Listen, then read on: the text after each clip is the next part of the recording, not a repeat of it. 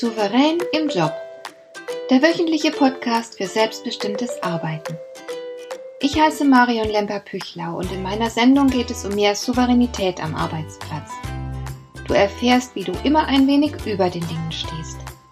So kannst du deine Ziele erreichen, du bewahrst dir deine Selbstachtung und du ziehst mehr Befriedigung aus deiner Arbeit, obwohl all dem häufig so viel entgegensteht. Finde heraus, wie dir die Arbeit jeden Tag Freude macht.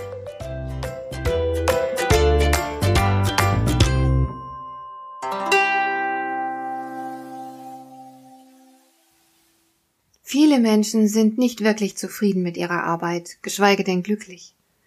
Und sie spielen hier und da mit dem Gedanken an Kündigung, und sie träumen manchmal von einem anderen Job.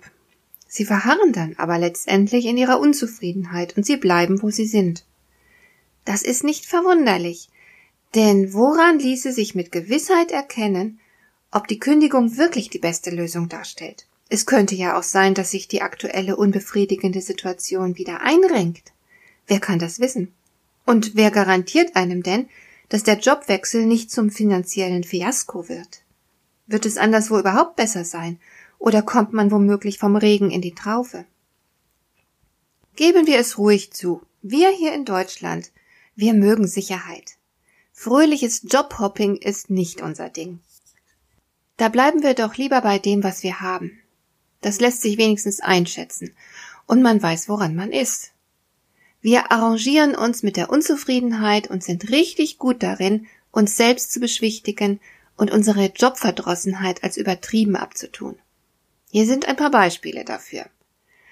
Eine verbreitete Methode besteht darin, die Unzufriedenheit zu rationalisieren. Da sagt man sich dann zum Beispiel, jeder hat mal eine schlechte Phase oder das geht vorbei oder ich brauche nur mal eine Pause, nach dem Urlaub wird das schon wieder. Oder in meinem Alter ist man eben nicht mehr so geduldig und belastungsfähig. Oder man verbietet sich, an der Arbeit zu leiden. Die Sehnsucht nach einem glücklicheren Arbeitsleben wird als weltfremd abgetan. Da sagt man sich dann, das Leben ist kein Ponyhof oder kein Wunschkonzert. Auch mit unproduktiven Grübeleien werden die eigene Wahrnehmung und die Veränderungswünsche in Frage gestellt. Da sagt man sich dann, ah ja, vielleicht bin ich einfach zu anspruchsvoll. Ist es überhaupt realistisch, so viel mehr zu erwarten? Nehme ich mir die Probleme im Job vielleicht zu sehr zu Herzen? Und so weiter. Und manche leugnen auch, dass sie überhaupt Probleme haben, sich an ihrem Arbeitsplatz wohlzufühlen. Die sagen sich dann sowas wie, ah, das ist doch nicht so tragisch. Das ist doch ganz normal, anderen geht es genauso wie mir. Oder das darf man jetzt nicht so ernst nehmen.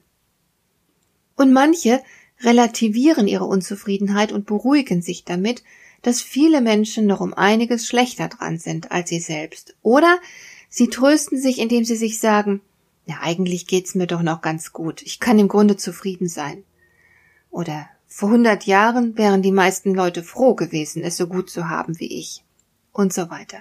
Und so kann man sich selbst versichern, dass kein Jobwechsel erforderlich ist und alles beim Alten bleiben darf. Und die Argumente sind ja auch nicht so leicht von der Hand zu weisen.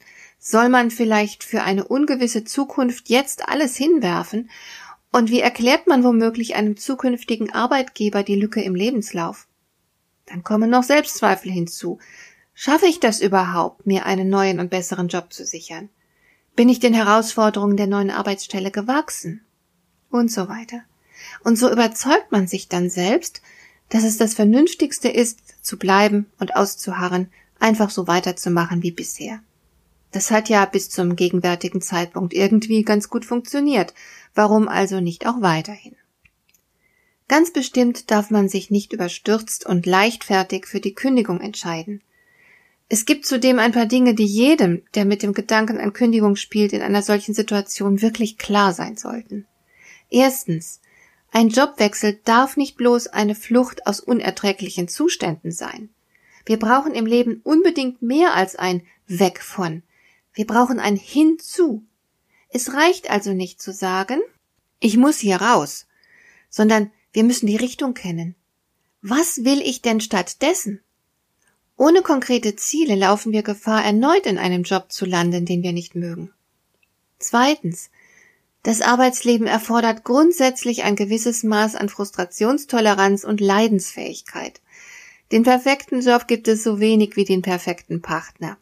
Sogar Traumjobs haben ihre Schattenseiten, obwohl das anfangs ja viele nicht realisieren. Wir werden also immer den einen oder anderen Grund zur Unzufriedenheit finden. Das müssen wir akzeptieren und aushalten.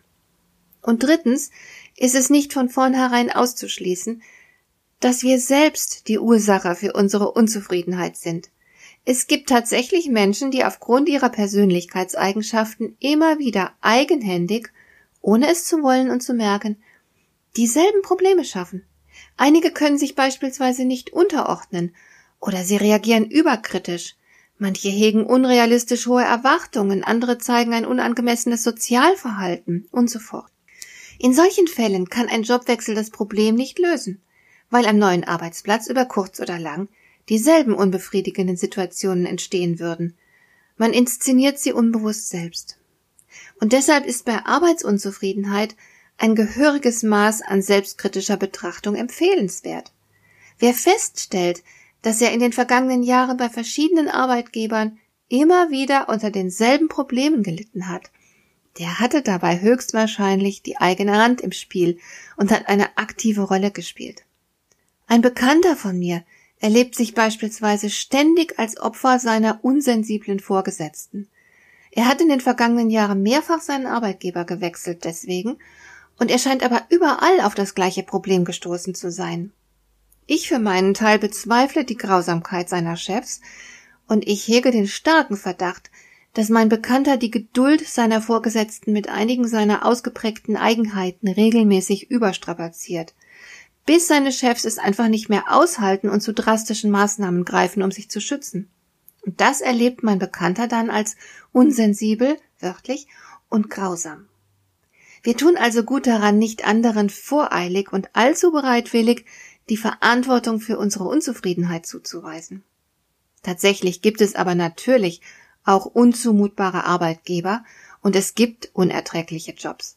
Im Einzelfall lässt sich aber nur selten objektiv feststellen, an welchem Punkt genau diese Unzumutbarkeit beginnt. Im Einzelfall kann hier meist nur subjektiv geurteilt werden. Tendenziell haben folgende Merkmale Unzumutbarkeitscharakter. Zum Beispiel ein giftiges Betriebsklima. Man arbeitet gegen statt miteinander. Mitarbeiter erfahren keinerlei Wertschätzung. Es gibt Fälle von Mobbing, die nicht untersucht und gelöst werden. Das wäre so ein Unzumutbarkeitscharakter eines Jobs. Oder es besteht eine dauerhafte Arbeitsüberlastung. Oder aber, das gibt's auch, man langweilt sich aufgrund fehlender Auslastung. Es drohen also Burnout oder Boreout, ohne dass eine Lösung in Sicht ist. Ein weiterer Faktor, der unzumutbar ist, sind fehlende Entwicklungsmöglichkeiten. Der Job ist eine Sackgasse und man erkennt keine lohnende Perspektive für sich. Oder es existieren kaum Spielräume dafür aber umso mehr Kontrollen. Mitarbeiter werden auf der Basis einer ausgeprägten Misstrauenskultur ständig gegängelt. Oder die Arbeit ist schlichtweg unvereinbar mit dem Privatleben, weil den Mitarbeitern beispielsweise keine flexiblen Arbeitszeiten zugestanden werden. Daneben gibt es natürlich noch die ganz persönlichen KO-Kriterien für den Job. Man stellt beispielsweise fest, dass man den größten Teil seiner Arbeitszeit unglücklich ist. Oder man hat die falschen Aufgaben und kann dabei ausgerechnet die Fähigkeiten und Talente, die einem selbst wichtig sind, nicht einbringen. Oder man stellt fest, dass man für Dinge brennt, die sich im aktuellen Job nicht verwirklichen lassen. Man ist wohl irgendwo in seiner Karriere mal falsch abgebogen und hat sich von seinen ursprünglichen Zielen zu weit entfernt. Oder die eigene Arbeit dient Zielen, mit denen man sich nicht identifizieren kann und die man für sinnlos hält oder mit denen man vielleicht sogar die eigenen Werte verrät. Und was ist jetzt zu tun, wenn wir feststellen, dass wir dauerhaft mit unserer Arbeit unglücklich sind? Für die meisten von uns ist die Kündigung angstbesetzt. Wir fürchten uns vor dem, was danach kommen könnte. Allerdings ist es auch keine gute Idee, nur aus Furcht zu bleiben und weiterzumachen wie bisher. Zumal die Angst vor dem Jobverlust die eigene Verhandlungsposition gegenüber dem aktuellen Arbeitgeber sehr schwächt. Denn wer kann schon erfolgreich Verbesserungen fordern, wenn er keinerlei Druckmittel besitzt? Angst macht abhängig und klein. Das ist keine gute Voraussetzung für Arbeitsfreude. Natürlich ist es nicht leicht, sich zu entscheiden, denn man will in einer solchen Situation ja gerne die richtige Entscheidung treffen. Und vor lauter Angst, dass man sich falsch entscheiden könnte, entscheidet man dann erstmal gar nichts. Man verharrt, man wartet ab. Das ist keine schöne Situation, denn man erledigt zwar weiter seinen Job, fühlt sich dort aber nicht mehr am rechten Platz. Allerdings weiß man auch nicht, wo denn der rechte Platz überhaupt wäre. Man hängt im Grunde in der Luft. Und da gibt es nichts, womit man sich vorbehaltlos identifizieren und dem man sich zugehörig fühlen könnte. Man ist sozusagen ein Fremder im eigenen Job. Das Abwarten zieht sich endlos hin, weil man kein Kriterium für die richtige Entscheidung hat. Da gibt es nur diese unbestimmte Hoffnung, dass sich die Angelegenheit irgendwie schon klären wird. Und in dieser Situation hilft es dann vielleicht, sich klarzumachen, dass jede Entscheidung ihren Preis hat. Die Entscheidung zu bleiben hat einen Preis, die Entscheidung zu kündigen hat einen Preis und die Entscheidung nichts zu entscheiden und abzuwarten hat genauso ihren Preis. Man sollte sich zudem darüber im Klaren sein, dass das eigene Leben keine Vergleichsstudie ist. Das heißt, man wird niemals erfahren, was geschehen wäre, hätte man sich anders entschieden. Darüber kann man bestenfalls Mutmaßungen anstellen. Wir können die Konsequenzen unmöglich mit Sicherheit voraussagen und wir stolpern deswegen einfach voran, bemüht aus allem im Leben das Beste zu machen. Ich habe einmal einen Personalberater interviewt, der mir erzählte, dass er selbst im Laufe seines Lebens bereits mehrfach den Job gewechselt hätte. Das geschah meist auf eigene Initiative, aber er hat auch erlebt, dass ihm gekündigt wurde. Und im Rückblick bedauert er keinen der Wechsel, auch wenn die Situation zu gegebener Zeit nicht einfach war. Er rät dazu, grundsätzlich innerlich auf einen Wechsel vorbereitet zu sein und sich nicht davor zu fürchten, zumal es ja durchaus jederzeit passieren kann, dass der Arbeitgeber das Arbeitsverhältnis löst. Es kommt nicht darauf an, irgendwo anzukommen und dann da für immer zu bleiben. Der Weg ist wichtig. Also gehen oder bleiben. Wir suchen für gewöhnlich in einer solchen Situation nach Entscheidungshilfen. Die Zukunft ist stets ungewiss und kann kein hilfreiches Kriterium bei der Entscheidungsfindung sein. Aber der Preis kann es. Welchen Preis ist man zu zahlen bereit? Welchen kann man überhaupt entrichten? Fragen dieser Art lassen sich wenigstens klar beantworten, selbstverständlich immer nur aus der aktuellen Perspektive heraus. Vielleicht würde man zwei Monate später ganz anders entscheiden. Aber es ist müßig, darüber nachzudenken, wie man entscheiden würde, wenn, wir alle können immer nur hier und heute nach bestem Wissen und Vermögen entscheiden. Punkt um. Das muss genügen.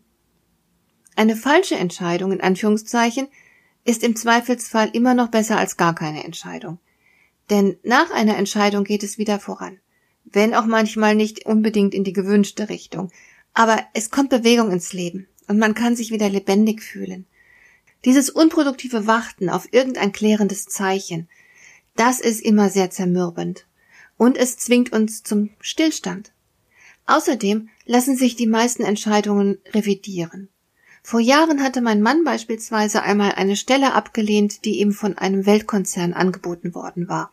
Er hatte sich damals woanders für eine Karriere entschieden, die sich dann aber überraschenderweise als Irrweg herausstellte. Daraufhin machte mein Mann seine Entscheidungen rückgängig und er begann für den Weltkonzern zu arbeiten. Dergleichen wird nicht immer funktionieren, aber es wird mit Sicherheit immer weitergehen, ganz gleich, wie Sie sich entscheiden. Das Leben ist keine lineare Funktion und Um- und Abwege gehören einfach dazu. Also entscheiden Sie sich für oder gegen den aktuellen Job, für oder gegen etwas Neues. Zögern Sie nicht zu lange. Haben Sie Vertrauen in sich selbst, dass Sie mit allem zurechtkommen werden, was sich aus Ihrer Entscheidung ergeben wird, auch wenn Sie derzeit einfach nicht absehen können, was genau das sein wird. Jede Entscheidung hat ausnahmslos einen Preis und birgt ein Risiko. Dir gefällt dieser Podcast? Dann bewerte ihn doch mit einer Sternebewertung und Rezension in iTunes. Das hilft einerseits, diese Sendung noch weiter zu verbessern und andererseits, sie für andere Interessierte noch sichtbarer zu machen. Besuche auch meine Webseite lemper-büchlau.com. Dort findest du ein paar nützliche und kostenlose Downloads, die dir weitere Anregungen für deine Arbeit liefern. Das war die heutige Ausgabe von Souverän im Job. Schön, dass du zugehört hast. Ich wünsche dir viel Spaß und Erfolg bei der Gestaltung deiner Arbeit.